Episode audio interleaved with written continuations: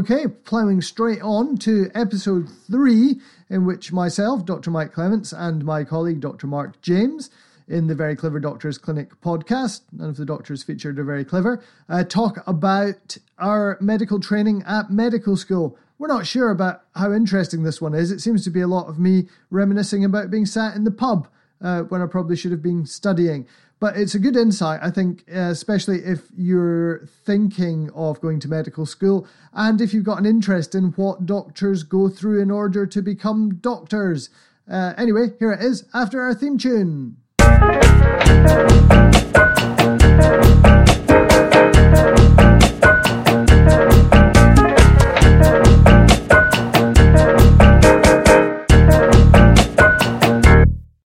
So, one of the things that people often ask me about as a doctor is how do I become a doctor and what are the steps that you go through? And, and there is a perception that you need to be quite clever to be a doctor. And we've indeed, we've called this podcast the Very Clever Doctors Clinic, although none of the doctors featured are in fact very clever. Correct.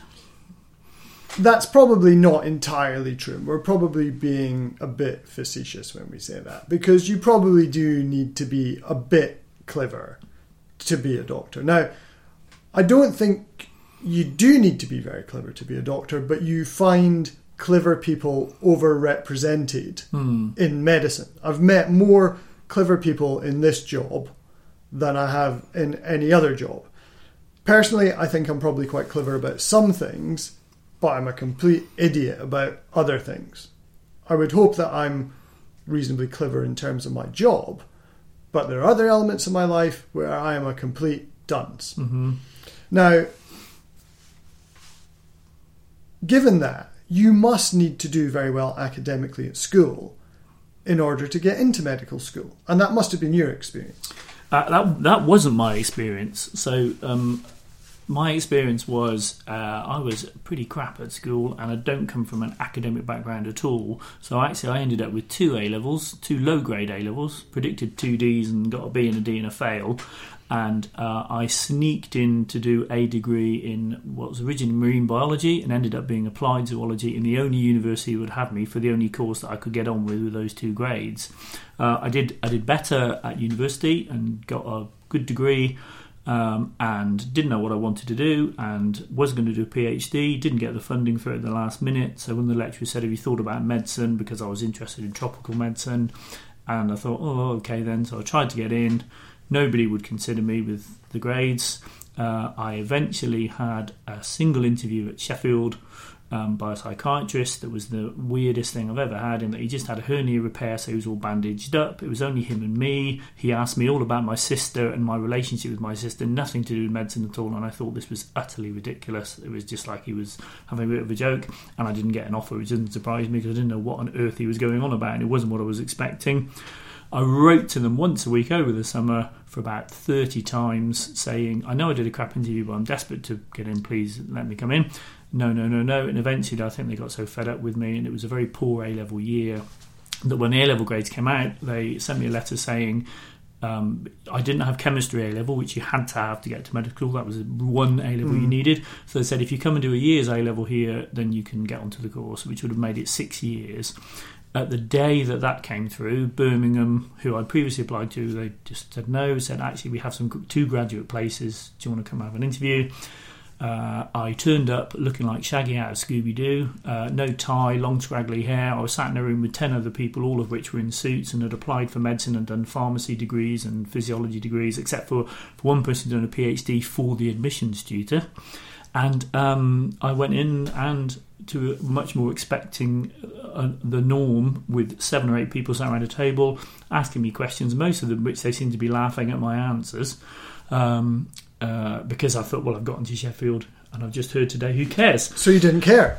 The end question was, if you didn't get into, if we didn't give you an offer, what would you do? And I said, well, I'm going to go to Sheffield. And they went all sort of shuffled their papers and looked annoyed and said, well, would you come here? And I said, well, yeah, because you're only five years and Sheffield six years. That was literally how bad it was. Did you say? When what- Did you say screw you monkeys? I'm going to Uh, Sheffield. Sort of, yeah, similar. I think that was the implications. Uh, and bizarrely, the two people that got the places were the PhD person who did the, for the admission tutor and myself, which was completely nuts. And when I arrived at medical school, with no idea what to expect. The, one of the admission students came up to me and said, "You're an experiment. We're keeping a very close eye on you because you're the only person we've had without chemistry A level."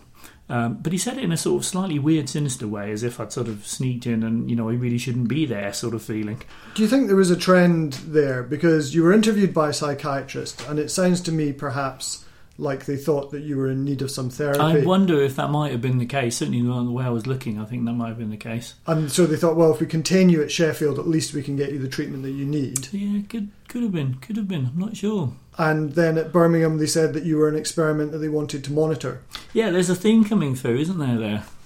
So I don't know, but um, anyway, I sneaked in the back door, as in sneaked into university the first time, and absolutely hated the entire five years. I was with people I had not a lot of uh, not in common with. Most people were from a sort of medical background. The few people that I got on very well with either didn't pass or sort of really struggled academically, despite the fact I thought they'd make fantastic doctors. They were clearly good communicators, and to me, it looked like idiots who couldn't talk and would say the most ridiculous things in tutorials, would get straight A's and flew through it all. I, I scrabbled my way through it.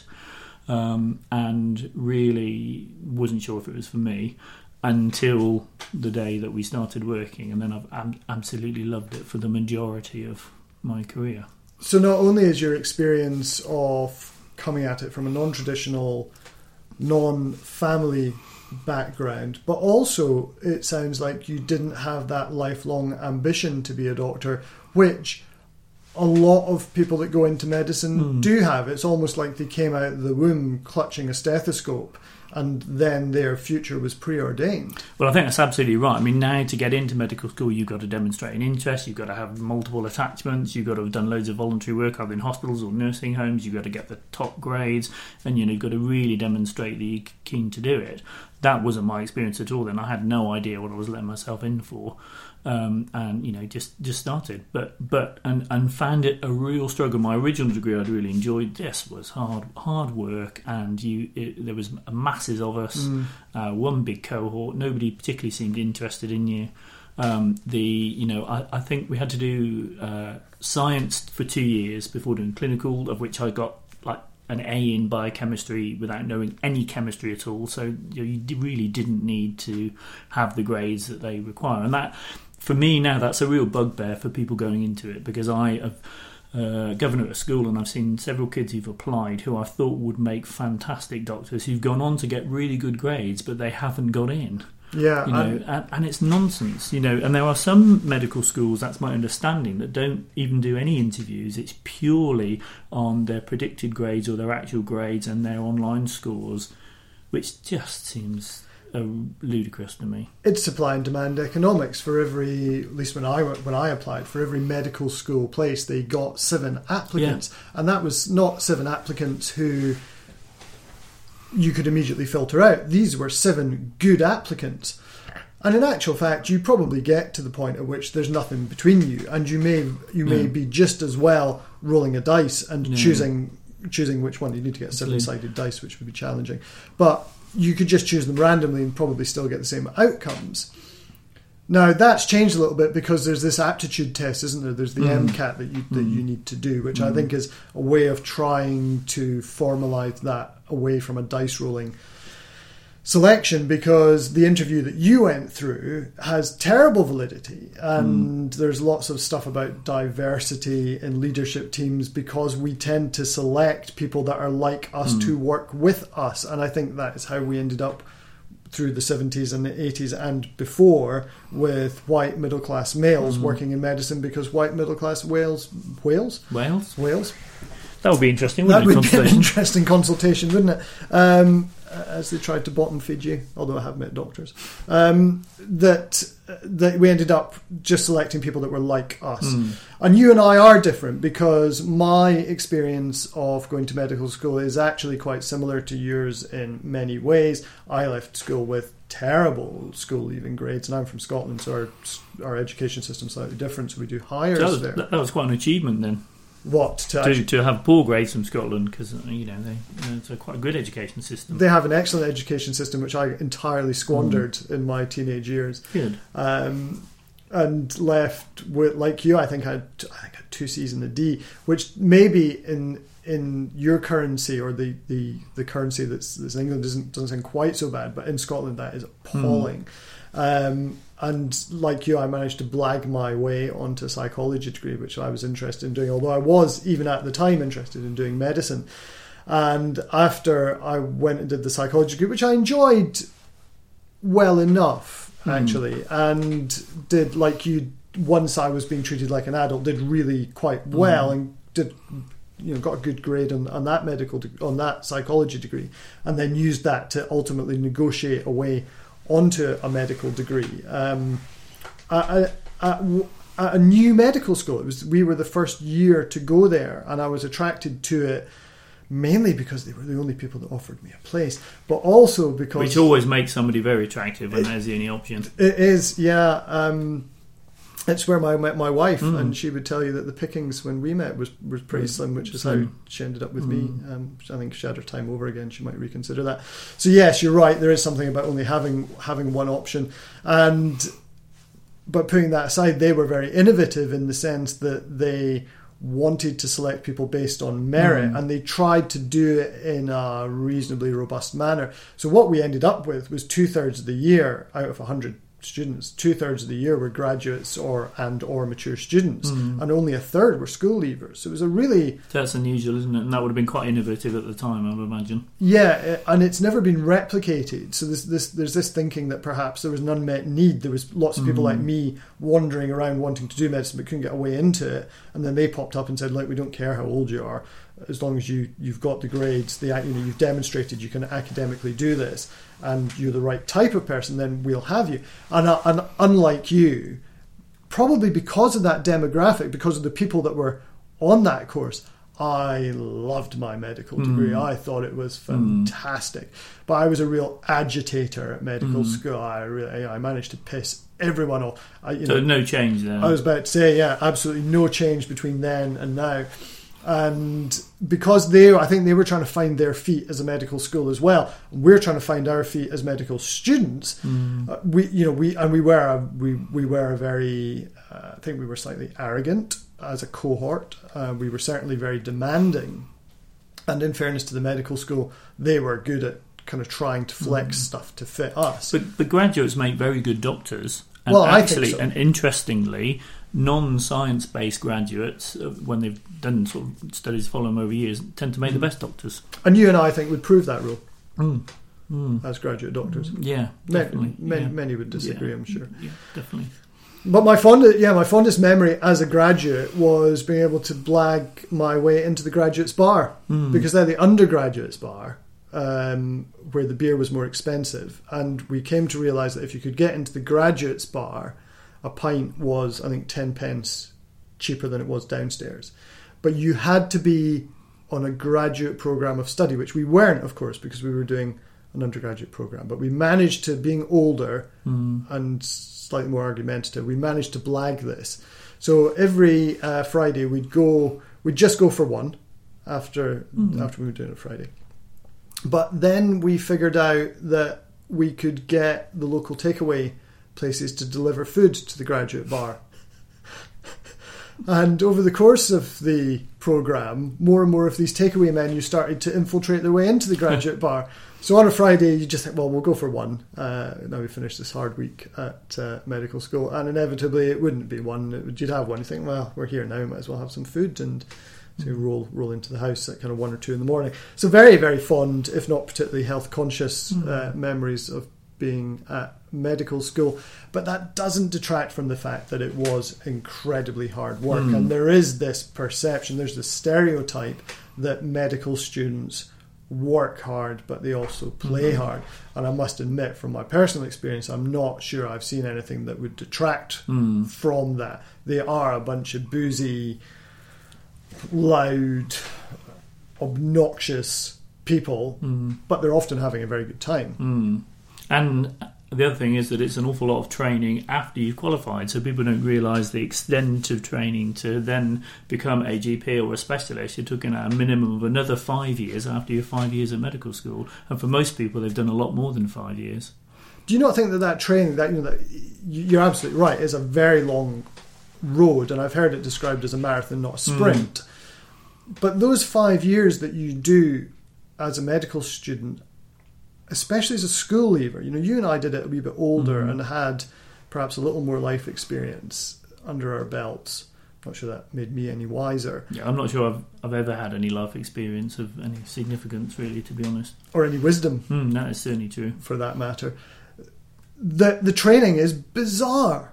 You know, the, the things you get exposed to are just seemed odd to me. I remember the first time I went into the anatomy lab, and I thought I'm going to be dissecting a dead body. It was my, I think it was probably the first time I'd seen a dead body Hmm. in the anatomy lab, and just what a surreal experience that was. But it wasn't lost on me even at the time Hmm. that this was an odd thing to be doing, but I was probably knocking on 30 at that point, uh, or certainly my late 20s. But I'm looking around at essentially kids who are 18, 19 in the same boat and thinking, gosh, that must be, you're being asked to do a lot at a young age. Hmm. And I, I guess I was, I was generally impressed though that they, they, they worked up to that. You know, they because I'm not sure I could have done that at that age. I think I needed that additional experience to just understand sometimes the gravity of what you're doing. Hmm. And, and and don't you feel that's the job reflects that? Because I find no other job where people will come in having met you as a complete stranger and tell you some incredibly intimate problem, difficulty, life experience. You know, I've, I've, I've had, as you will have had, and many GPs had experience where people literally sat down in their forties and fifties and said, "I have an abusive background. I've never told anyone. What do I do now?" You know, I mean, it's extremely uh, privileged and unusual job to be exposed to this extreme, bizarre range of um, life experiences that people have had, and expect you to come up with answers, helpful solutions. And I think young GPs find this really difficult, Mm. you know, because they have relatively limited life experiences, and to suddenly be confronted by a 40, 50, 60 year old with a extremely difficult problem or uh, you know a social problem or something from the past to deal with and expect you to come up with solutions. And and that is quite hard to train. I mean i have had registrars who came very confident full of knowledge lots of medicine who sat down and the first patient that came through their door was a young 14 year old with a mum and said i'm not leaving this room until you tell me whether she's a virgin or not. And he was expected to be able to deal with that and that's the sort of things we're exposed to on uh, certainly on a regular basis as GPs, and expected to come up with solutions and have things to offer. She didn't think that the registrar was in any No, way. no, I don't think no, no, I don't think that was. Although it's you know that's that has uh, rarely happens. Yeah, we're going to talk about Uh, complaints yeah. at some point. Um, so you, yeah, you're quite right that, and, and we did a lot of general practice at my medical school Mm. from quite early on and Mm. quite consistently through my training, and I know that that that's more common now in medical training as well, but.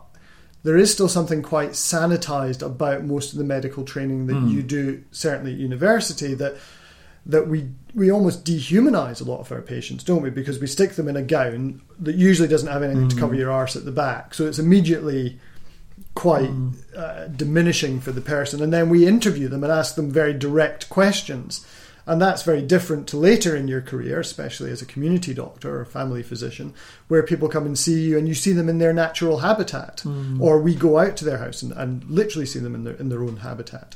And yeah, I don't think a lot of medical training prepares you well for that and experiences like you've talked about. and I think certainly, so when I was training, I think we had in five years we had four weeks of general practice, two weeks in an inner Okay. city and two weeks at a at a more rural practice, and that was our entire exposure to general practice. And did you have in your medical school? Did you have big end of year exams? Was Yep. it because it boom boom or bust at the end of the year? Yep. So you have exams in the five sort of major subjects at the end of the five years, as well as uh, you know exams ongoing from start to finish. I mean, every two, three, four months there was some sort of exam, usually MCQs, and then major exams at the end of it. Um, and, and it was very different though. So the training was two years would have been purely science based, sat in classrooms. You didn't see a patient, and then three years clinical. Whereas actually the, the training is is different now. Yeah, and there's very few places there still exist um, where you have a very distinct split between Mm. doing the kind of academic what used to be called the preclinical phase, that you spend a couple of years in a lecture theatre before you then get to see patients for the last three years of training.